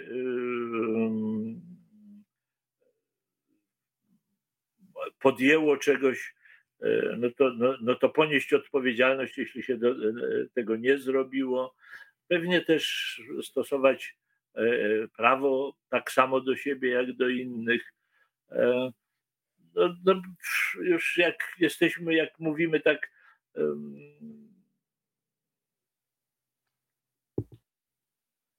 Znaczy, miałbym dużo więcej sympatii na przykład do e, pani premier Szydło, jakby się przyznała, że kazała wyłączyć te e, wyjce, bo ją denerwowały. E, chyba bym, jej, chyba bym ją bardzo, bardzo lubił. Natomiast tak to się zrobiło coś takiego, co jest takim e, wrzodem i trwało i trwało. E, spojrzeć ludziom w oczy i powiedzieć w tym momencie, słuchajcie, byłam zmęczona. No, no, taki wzorcowy przykład. E, nagle giną dowody, y, nagrania, e, no coś, wszystko jedno, czy, czy, czy to chodzi o tę partię, czy o tamtą, ale akurat tutaj było ewidentnie widać, że gdyby się takie zdarzenie zdarzyło komu innemu, no to pewnie by tam, nie wiem, zapłacił 50 zł albo coś, e, no, no bo pomyłka, prawda, bo biedni ci ludzie, zdarzyło się przypadek. Natomiast wszędzie tam, gdzie e, się próbuje coś zatachlować, zresztą wszędzie, w różnych, bo to nie chodzi o, o określoną partię, to chodzi o postawę pewną, ale zostawmy. To zostawię jeszcze fragmencik. Państwo piszą, że świetna książka i że muszą ją mieć, więc jutro zapraszam, drodzy Państwo, do księgarni, żeby Brąba zamieszkała Kochani, razem z polityką droga, na Państwa półce. A, a, a z radością tak powiem, będę bardzo szczęśliwy, jeśli kupicie. To jest taki fragment, kiedy na jednym ze spotkań poświęconych czytaniu nowych wierszy Fikandra polityka całkiem niespodziewanie wyszła na jaw, czy też, aby użyć bardziej obrazowego określenia, pokazała swoje kły. Właściwie wszystko wywołała awantura wokół jednego utworu. Ach, niepotrzebne me działanie, nic się nie zmieni, nic się nie stanie, pieśń zabrzmi głucho, a wołanie na puszczy męczy niesłychanie. I na cóż śpiewać w rurze pustej, i na cóż pieśń fumicy tłustej, poeto, próżno słowa łowisz, tym ich waniołów nie przerobisz. I oczywiście Państwo na pewno znajdą nawiązania do literatury doskonale znanej jeszcze z, z czasów szkoły podstawowej. No ale kontynuuję. To skandal, krzyknął Fum Cennik, gdy Fikander skończył czytać. Dość już tej polityki, dość już tej pedagogiki wstydu. Tak, jestem Fumem i jestem z tego dumny. Powiem więcej, Fumy są najlepsze i proszę nas nie obrażać. Po czym zaczął skandować tylko fumy, powód do dumy, tylko fumy, powód do dumy. Bromba, w której nocy odbywało się to spotkanie, próbowała zareagować. Nie rozumiem, powiedziała, przecież nie chodzi o jakąś konkretną fumicę. Tym gorzej. To mogłaby być moja matka, wrzasnął Fum. A czy można milczeć, gdy obrażają twoją matkę? Tylko fumy, powód do dumy. Przecież to tylko taka metafora, uspokajał Gluś. Niech sobie pan Fikander używa innych metafor. Dlaczego nie napisał słonicy tłustej albo łasicy tłustej? Dżdżownicy tłustej, podsunął krytyk literacki Gwiazdonos Dolek. Rzeczywiście to pachnie dyskryminacją nie tylko dżdżownic czy fumic, ale wszystkich osób tłustych. Tłusty nie może słuchać pieśni? Tłuści są mniej wrażliwi na piękno? Dyskusyjny pogląd. Gwiazdonos miał dość pokaźny brzuszek i uważał słusznie lub nie, że potrafi odróżnić dobrą literaturę od złej. Przepraszam, jęknął Fikander. Teraz widzę, że to niestosowne. Zamienię, a może i na cóż śpiewać w smutnej głuszy, skoro nikogo to nie wzruszy? Zaproponował.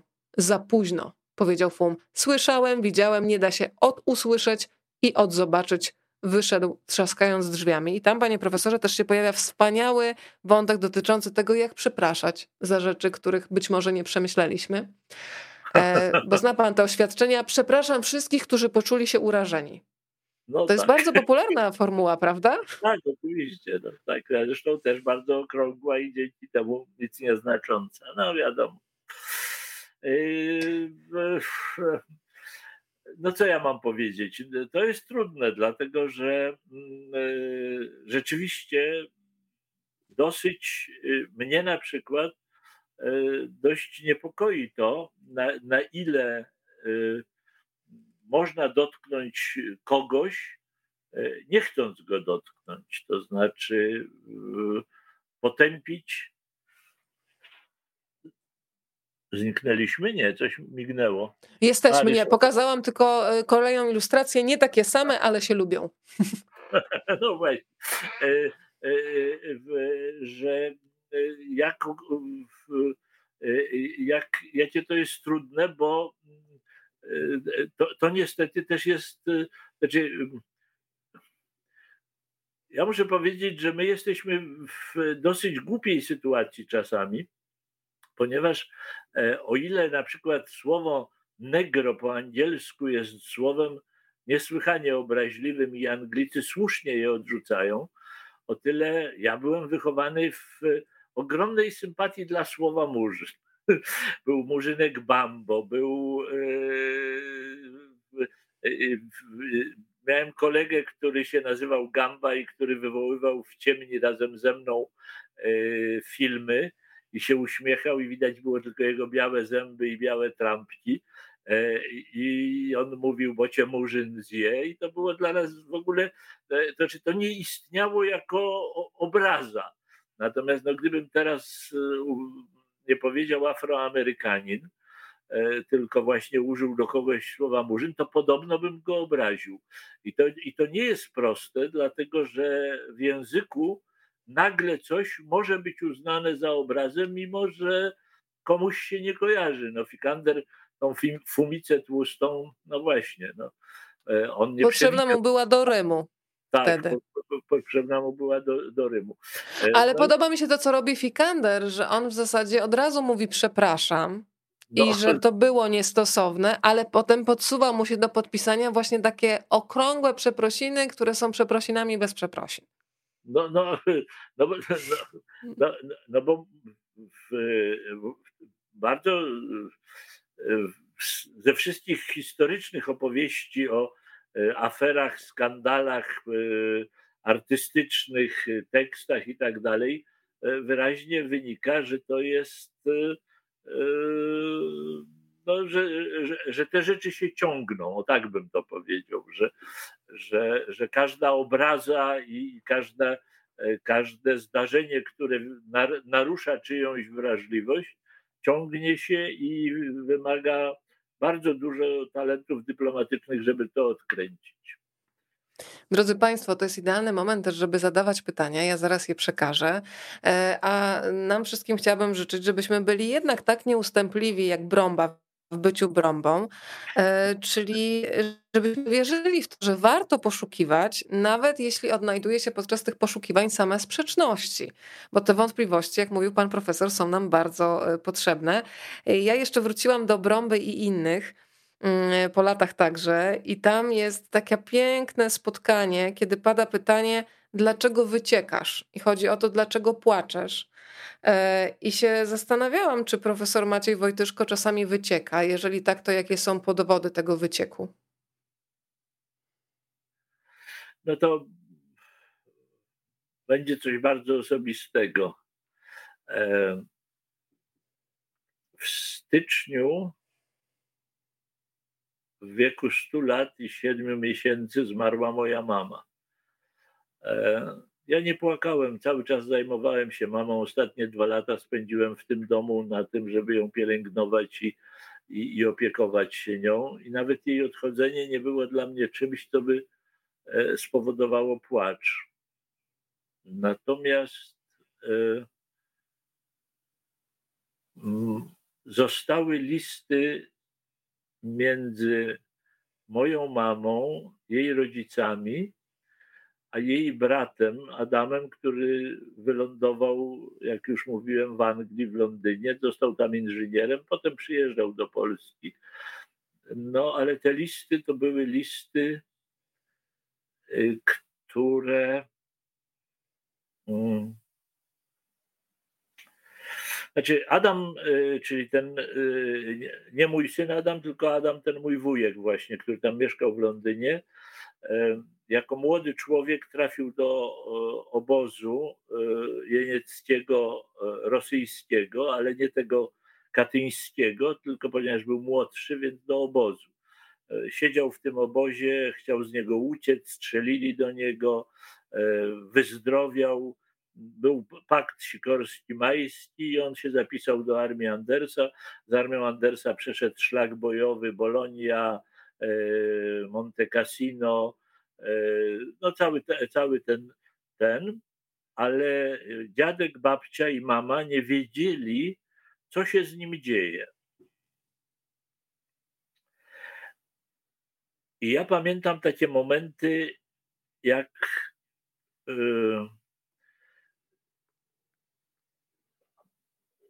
moment, kiedy on się znalazł, to był rok chyba 48.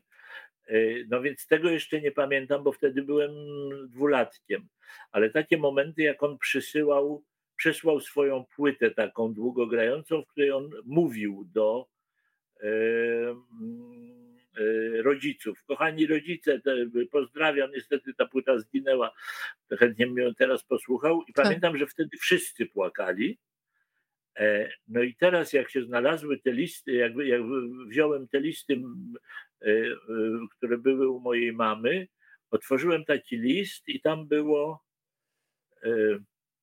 Adam świetnie pisał. I on napisał: Pobiegłem do skrzynki pocztowej, były dwa listy od was. Zastanawiałem się, który czytać pierwszy. Pomacałem, poczułem, że w jednej kopercie jest tytoń od tatusia. Tytoń, byliście tytoń, bo u nas na placu były hodowane liście od tatusia. I powiem pani, że się razem z żoną rozryczeliśmy, dlatego że ta przestrzeń ogromna i ten ojciec, który y, wysyła y, synowi, o którym wiedział, że pali, mimo że miał 17 lat, jak się rozstali, po iluś latach tytoń, to było coś takiego, że no, no to mnie rozpłakało, o tak bym to powiedział. Ale oczywiście mnie łatwo rozpłakać, dlatego że mnie e, pewne e, ludzkie stany, czy ludzkie sytuacje, czy ludzkie cierpienia bardzo łatwo rozwalają. To skoro powiedział Pan o tym wzruszającym momencie, o tym rozpłakaniu, to jeszcze zapytam o taki moment beztroskiej radości albo czegoś najbliższego beztrosce. Ja wiem, że im jesteśmy starsi, tym trudniej o taką beztroskę z wieku dziecięcego. Ja sobie to zawsze wizualizuję, kiedy patrzę na swojego psa mm, i nawet mówię o takim mentalnym machaniu ogonem, e, bo tam widzę czystą radość, taką w ogóle nieskażoną. To kiedy ostatnio zarejestrował Pan w sobie właśnie taki stan, kiedy się nie myśli o tym, co było, co będzie, tylko takie stuprocentowe, zwierzęce właśnie, takie psowe, pieskie e, tak. zanurzenie w tu i teraz.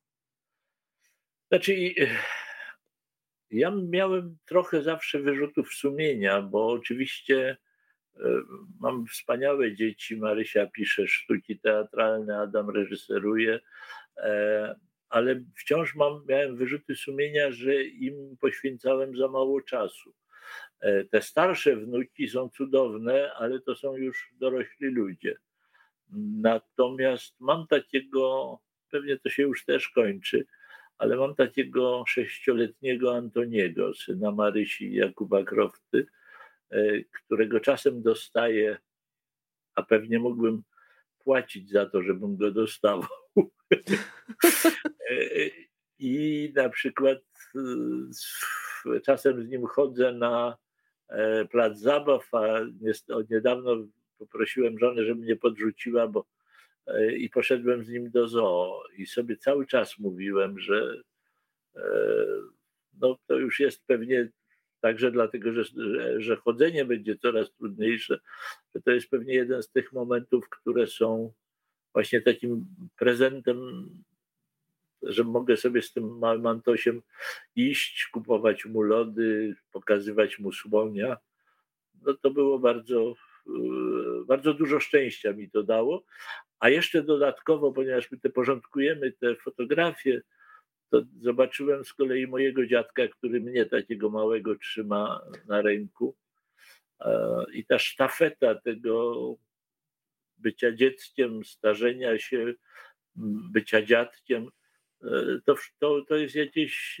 Znaczy, trzeba umieć się tym cieszyć. Ja się, ja za, z Antosiem, e, który jest zresztą bardzo rozmowny i mówi rzeczy wspaniałe, rozmaite, tak bardzo cieszę i wtedy zapominam o czasie, o, o zmartwieniach, o wszystkim. E, no a po śmierci mojej mamy to się stało bardziej możliwe, bo bo przedtem no to ja się właśnie zajmowałem matką i wtedy nie mogę powiedzieć, żebym miał te ostatnie dwa lata jakieś bardzo radosne. Natomiast brąba i polityka była rodzajem odtrutki, to znaczy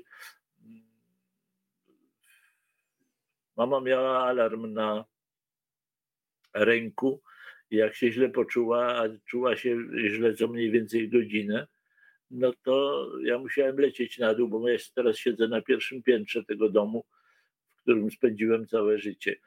E, znaczy, oczywiście wyjeżdżając na studia, na to, ale to jest dom, który postawiła moja babcia i mój dziadek.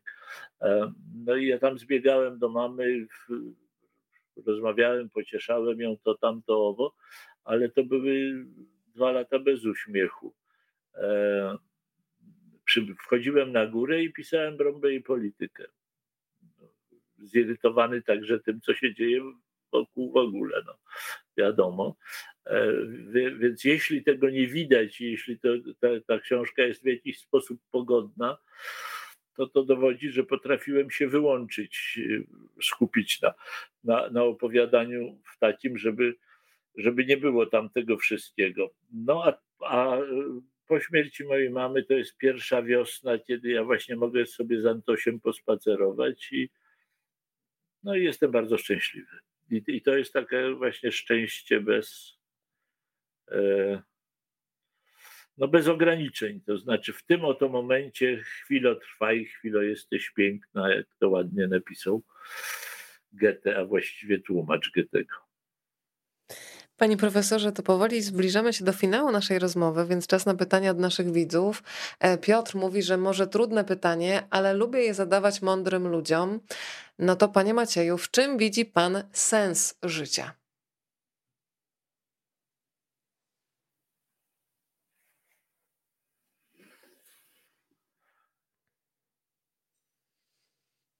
No chyba jednak w tworzeniu. To znaczy, yy, dopóki można coś stworzyć, co jest potrzebne innym, e, to się chce żyć. To ja powiem e, i tak z serca powiem, panie Macieju, że myślę, że jest wiele osób, takich jak ja, których pan uszczęśliwia, bo napisałam zgodnie z prawdą, tak jak czuję w zapowiedzi, że ten świat polityki oczywiście jest trudny, ale jednocześnie dzięki takim opowieściom jak Brąba i Polityka, dzięki pana poczuciu humoru, inteligencji, ten świat chociaż przez chwilę jest piękniejszy, więc bardzo dziękuję za te wspólne chwile podczas lektury. I jeszcze pytanie jest e, bardzo konkretne, czy będzie pan na jesiennych targach książki w Warszawie od pani Moniki? No pewnie tak, dlatego że jak mnie proszą, żebym przychodził, znaczy wydawnictwo EZOP, które e, jest wydawnictwem niedużym i, i jeśli mają siłę, to zakładają te swoje e, stanowiska, ale na ogół dają radę i mają stanowisko, więc jak jest, są targi do Krakowa raczej nie wiem, czy dojadę, ale, ale w Warszawie, jeśli będą jakieś targi, to na pewno. Czy będą jeszcze kolejne brąby w przyszłości? To pytanie od pani Moniki. Tam w przedmowie jest napisane, że prawdopodobnie to jest pożegnanie z brąbą. Ale e, jednocześnie jest wątek, że Fikander chciałby dopisać szczęśliwy ciąg dalszy tej historii brąbowej. A no tak, oczywiście. No bo, no bo no to może będzie na przykład e, po latach także, to znaczy jak jeszcze trochę pożyję, to może, a, a, a coś się zdarzy takiego, co warte będzie tego. E, e, ja dość emocjonalnie reaguję. To znaczy, ja brąbę napisałem, bo mówię, po pierwsze się leczyłem, a po drugie, a, a, a po drugie, no tak, ta, taką wzbudza we mnie e, obecny stan polityki, taką wzbudza we mnie takie uczucia. A jednocześnie staram się, o ile to możliwe, e, żeby to był humor Dickensa, a nie Gogola. To znaczy, e, to nie jest, robię co mogę, żeby to nie był humor z rozpaczy, tylko humor z wybaczenia. O tak bym to powiedział. To znaczy, trzeba zrozumieć i tą biedną pirulcie, która e, właśnie argumentuje do emocji e, i tego rzęsorka, i tego zębiełka, trzeba ich zrozumieć, bo e, no, istoty są różne.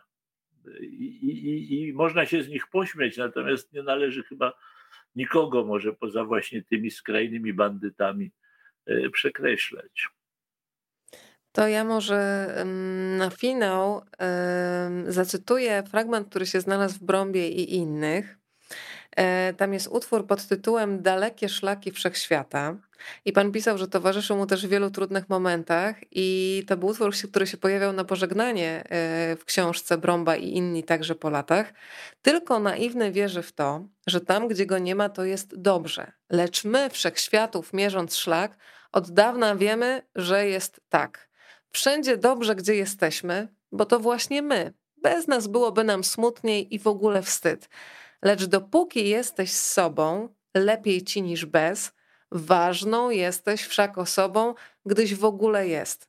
Niech każdy będzie tym, kim umie. Najlepsze jest to wyjście w sumie i niech radośniej z każdym dniem nuci wesoły refren ten. I teraz w zasadzie Państwo wszyscy powinni w domach powtarzać. Wszędzie dobrze, gdzie jesteśmy, bo to właśnie my. Bez nas byłoby nam smutniej i w ogóle wstyd.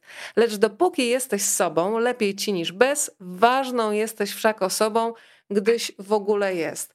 Panie profesorze, bardzo dziękuję za to, że dzięki Pana książkom każdy z nas y, ma takie poczucie, że jest ważny, bo znajduje swoje emocje i uczucia w tych opowieściach. Pani Agnieszka napisała, że to zaszczyt móc wysłuchać tak osobistych historii, więc dziękuję w imieniu wszystkich, którzy dzisiaj byli e, razem z nami. Ja dziękuję e, I... Państwu. Jestem zaskoczony, że w ogóle, przepraszam, to może to nie jest skromność, tylko zdziwienie, ale to dobrze świadczy o tych podcastach, że ludzie słuchają. Bardzo, bardzo miło. Jeśli parę osób posłuchało i, i, i sprawiło im to przyjemność, to bardzo dziękuję. A śnią się panu czasami Gluś, Fikander i Brąba? Wie pani, to jest znajomość, która trwa tyle lat i miała tyle odsłon, że byłoby dziwne, gdyby się nie śnili. To znaczy śnili w takim no to by znów trzeba odpowiedzieć, że Szekspirem, że jesteśmy materią, z której wyrabia się sny. Ja myślę, że jest coraz mniej mnie, a coraz więcej brąby, e, bo człowiek znaczy w jakiś sposób ja się utożsamiam z nimi wszystkimi. Oni są, oni są częścią mnie. No to, to jest bardzo to przecież to Flaubert powiedział pani Bowary to ja, no to ja mam prawo powiedzieć Bromba to ja, ale i Fumica to ja. Każdy z nas fumicę i brąbę ma, e, a ja powiem trochę przewrotnie. Dzisiaj kocham pana, panie Macieju, ponieważ w poniedziałek porozmawiam między innymi o twórcy pana Sułka. Kocham pana, panie Sułku, z córką Jacka Janczarskiego. Będzie Marianna razem z nami ze swoją książką Jacek Janczarski i tak dalej, i tak dalej. E, startujemy też o 20.30, a dzisiaj powiem tak jak ma... Powiem dwa słowa. Znałem tak. pana Jacka Janczarskiego, przemiły, mądry człowiek i, i myślę, że kocham pana, panie Sułku. To jedna jedna z e, e, rzeczy, znaczy jeden z seriali, który, e, na który polowałem przez wszystkie możliwe dni swojego życia też, bo to cudne było, ta para Krzysztof Kowalewski, Marta Lipińska, oni byli fenomenalni zupełnie. Gluś mówił w takich wypadkach, krótkie pożegnania są najserdeczniejsze, więc mówię dziękuję i do środka pakuję całą masę wdzięczności, bo z panem, panie profesorze, naprawdę myślę, że spokojnie moglibyśmy do rana, ale wiem, że teraz jest już czas na odpoczynek, 22.15 wybiła, więc spokojnej nocy e, dziękuję i do zobaczenia jak najszybciej. Bardzo jestem wdzięczna dziękuję za to spotkanie.